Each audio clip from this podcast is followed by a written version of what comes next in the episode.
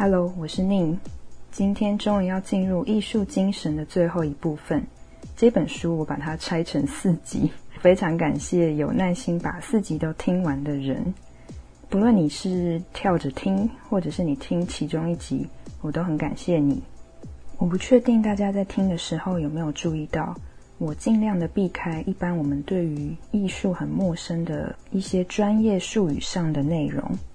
我会从比较人性，每一个人在面对一件专业事业的时候可能产生的各种心情、各种遭遇、各种困境，从这个方向来跟大家分享。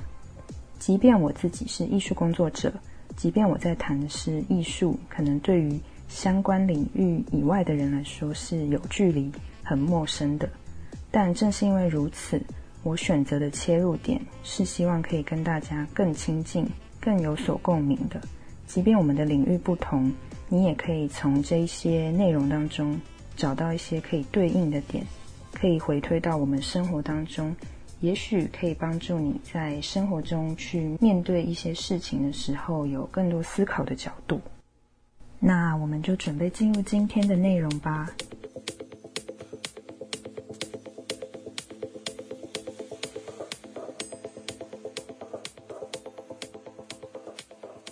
今天想要分享的是一个通用于所有人的概念，我们可以先把艺术这件事情抛开，单纯去谈我们自己喜欢什么样的事情。在书中提到，知道自己喜欢什么，它其实并不是一件理所当然的事情。从我们成长求学以来，我也发现到，不管我们的年纪、我们的经历，大家的迷惘跟不知道自己想要做什么，其实是一件很普遍的事情。书中提到，大多数人一辈子都在欺骗自己，搞不清楚自己喜欢什么，因为认识自己其实是一件很不容易的事情。而相对来说，如果你知道自己想去做一件事情，你就会发现你有非常充分的欲望想要去做那件事，你会想办法搞懂。对于不懂的地方，对于好奇的部分，你会去找问题的解答，你会去询问人，你会去找志同道合的人，你会从他人的做法当中获得技法的经验，也可以以他们的经历作为借鉴。而有了这些技法知识，你就可以继续往这个方向前进，之后你可能可以巧妙地运用形式来表现你这个人的特质。而作者提到，他认为真正的艺术家忙于存在，忙着成长，以及在其他的方面表现自己。其实在很多历史上的人物都不难发现，他们虽然有自己专精的领域，但同时他们的兴趣以及对于世界的好奇心都是相对的广大，他们对世界抱有热忱，希望可以发挥一些力量。我认为每个人最终其实都有自己想要追求的一个理想，而那个理想不是别人，正是成为我们自己。光是成为自己这件事情，它就是值得一辈子去追求的事情。光是要先去找到自己喜欢的事情，它就不容易了。回过头来可以想的是，如果你现在有自己喜欢的事情，有自己喜欢的工作，或者你知道自己喜欢什么，那其实都是非常珍贵的事情，而且它并不是理所当然的，应该要为这件事情感到非常的开心。很多时候我们会去谈论的是，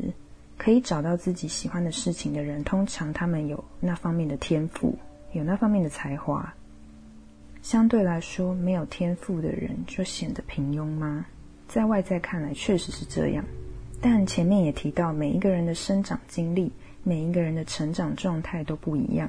也许很多人是在后来渐渐发现自己的天赋，在后来渐渐地开展出自己的长才。每个人的时间轴是不一样的，在看到别人可以表现自己的长才的时候，一定会羡慕，一定会嫉妒。但这时候其实更重要的是回到自身，去询问自己到底喜欢什么事情。我觉得很普遍的情况是，包含我身边的朋友，大家比较常会去抱怨自己不喜欢的事情，对于一些厌恶的事情，有时候甚至是更笃定、更加明确。但一旦要谈到自己真的非常喜欢的事情，却说不出个所以然。比方说，我们的兴趣都可以很广泛，而这每一个兴趣真的会让我们想要去深入钻研的，却不一定每一个都是。但兴趣其实就是一扇门，它带领你去探索一个领域、一件事情。当我们真的去接触的时候，你才会去知道它跟你自己之间产生什么样的关联。你喜不喜欢？你是讨厌，还是你会想要继续的去探索这个世界？不管是哪一个领域、哪一件事情，我们都在这个过程当中拼凑出自己越来越明确的轮廓。所以接触更广泛的事情、更多元的材料领域，其实都是在帮助我们可以更认识自己。我觉得每一个人即便专精在一个领域，也不会只呈现那片面的个体。每个人其实是很多元而且精彩的，是看我们对于什么有兴趣，看我们想要探索什么，看我们愿意去尝试在哪些方面去展现自己。而最终每一个人都是独特而唯一，我们会去比较，难免会去对照他人跟自己的一个处境。我们同时也知道最终还是得回到自己，别人的成就也许可以作为参考的模板，它就是一个不断尝试、不断跌撞的过程。也许有时候那些方法并不适合我们自己，但这所有的过程都不会是白费的，所有的跌撞都会成就我们去更知道自己适合的方式，去找到自己的节奏，找到自己的步调。这当中困难的以及让人退缩的点在于，我们每一个人要走的路其实都是没有人可以指点的，而其实也没有人真的想完全走别人走过的路。我相信每个人都是渴望独特，所以这也是为什么认识自己是很重要的事情，甚至可以说它是最重要的事情。而我用《艺术精神》这一本书来带入这样的观点，最主要就是想分享，不论我们在做什么事情，我们都是透过那些形式，透过那些与他人之间的来回的互动、反馈、交流，更去知道自己对于什么可以感到触动，什么会让你感到兴奋、激动，又什么让你感到无力，甚至是倦怠、疲惫，感到挫折。我们在阅读、在观看许多资讯的时候，所接触到的那些人物，其实都是他们已经探索过自己的一个历程，甚至是结果。我们很难得可以去接触到其他人背后的真实处境，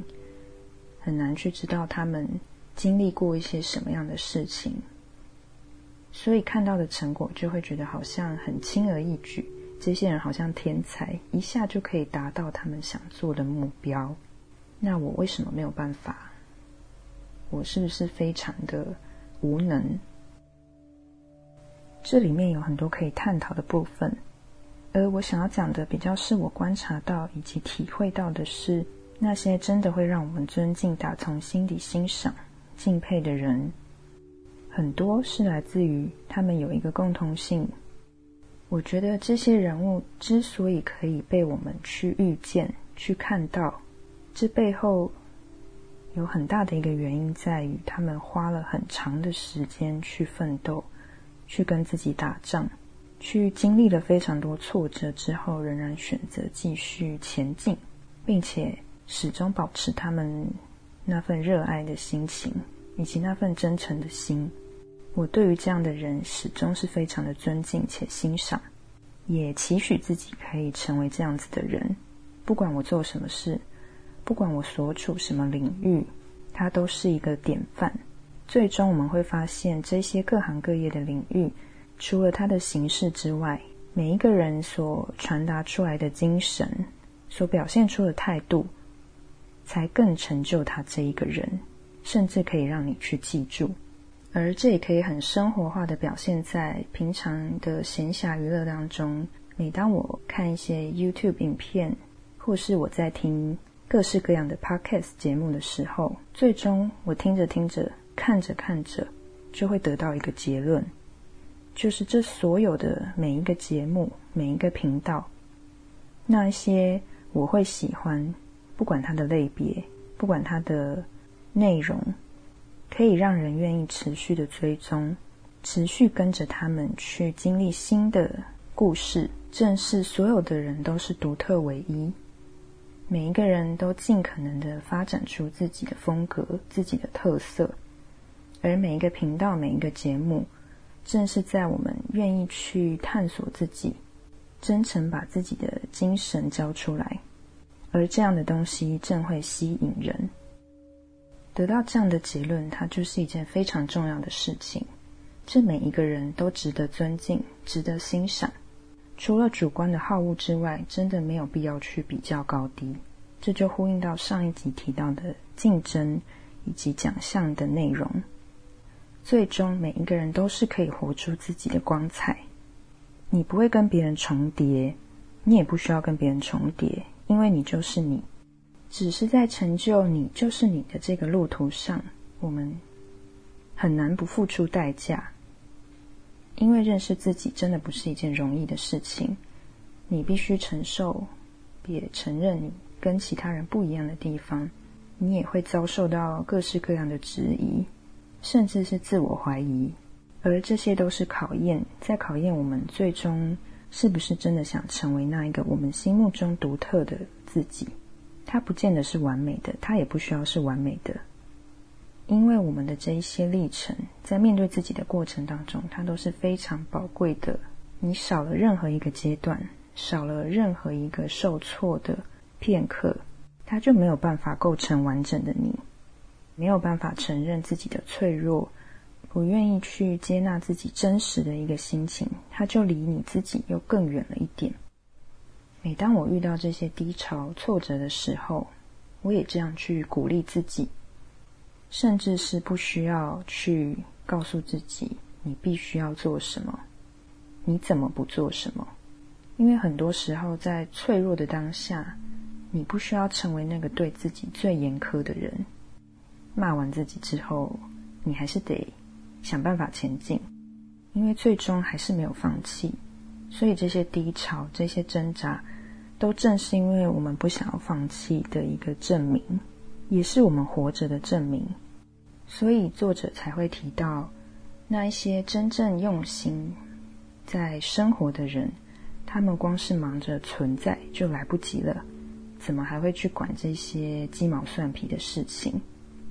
所以回到我自己身上或我们的处境来可以思考的点，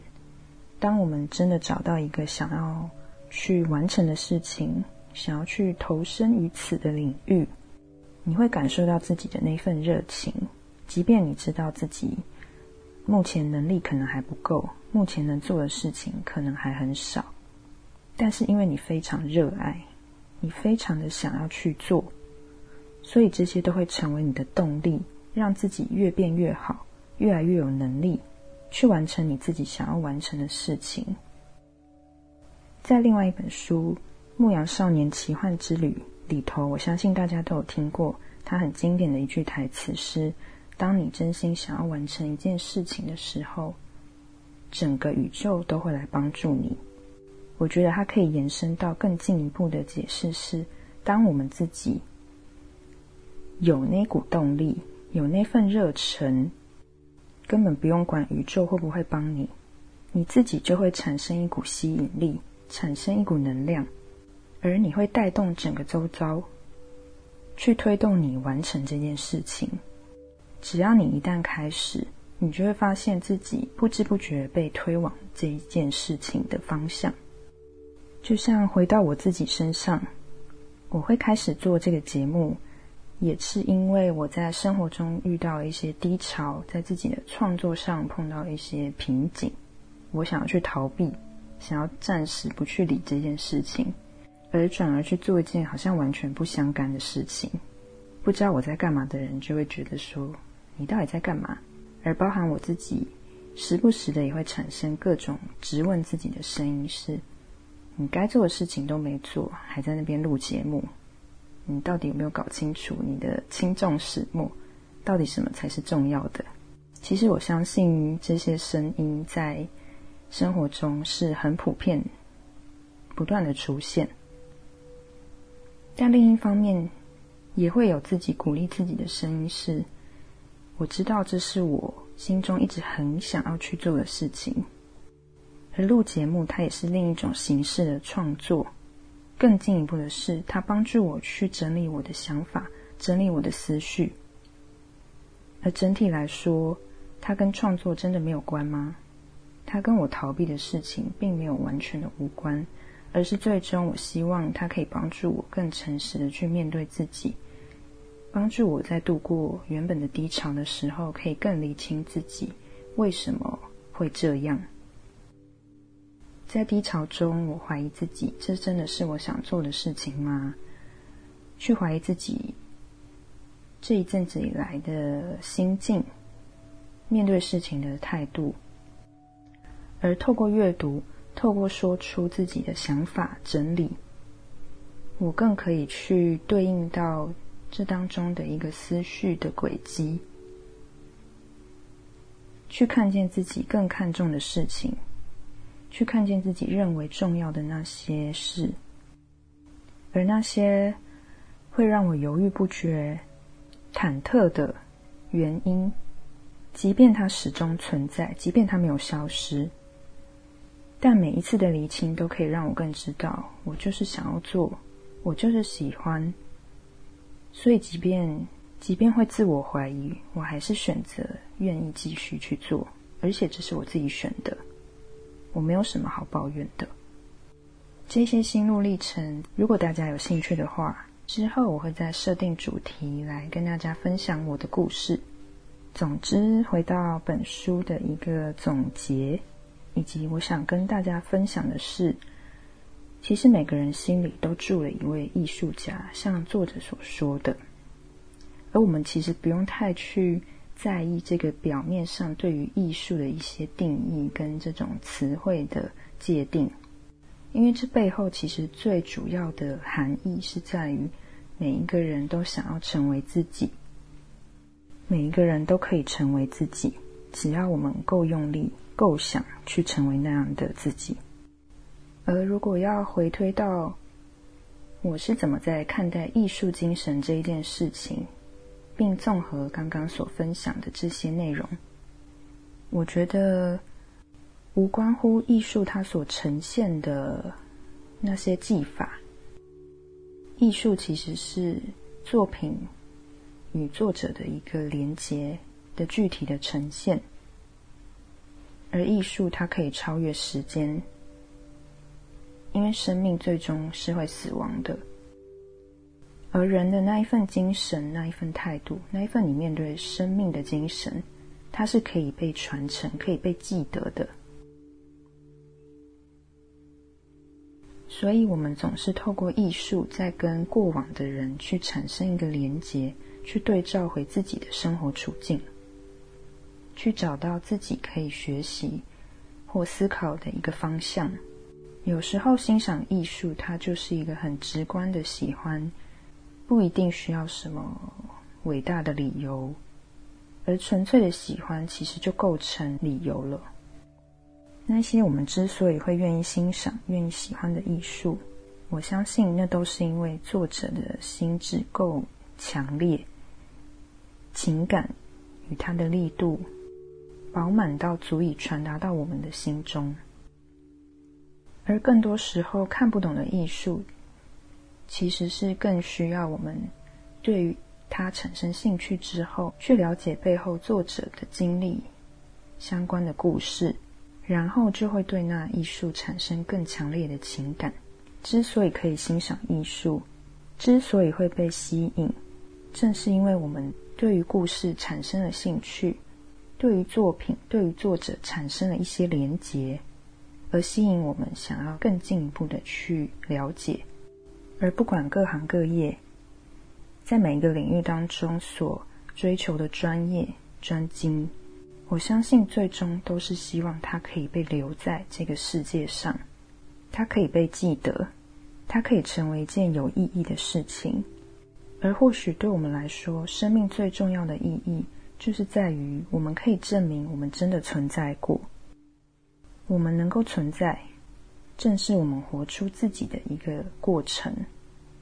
每一个人都在这个历程当中努力的去奋斗，去挣扎，去经历一波又一波的低潮，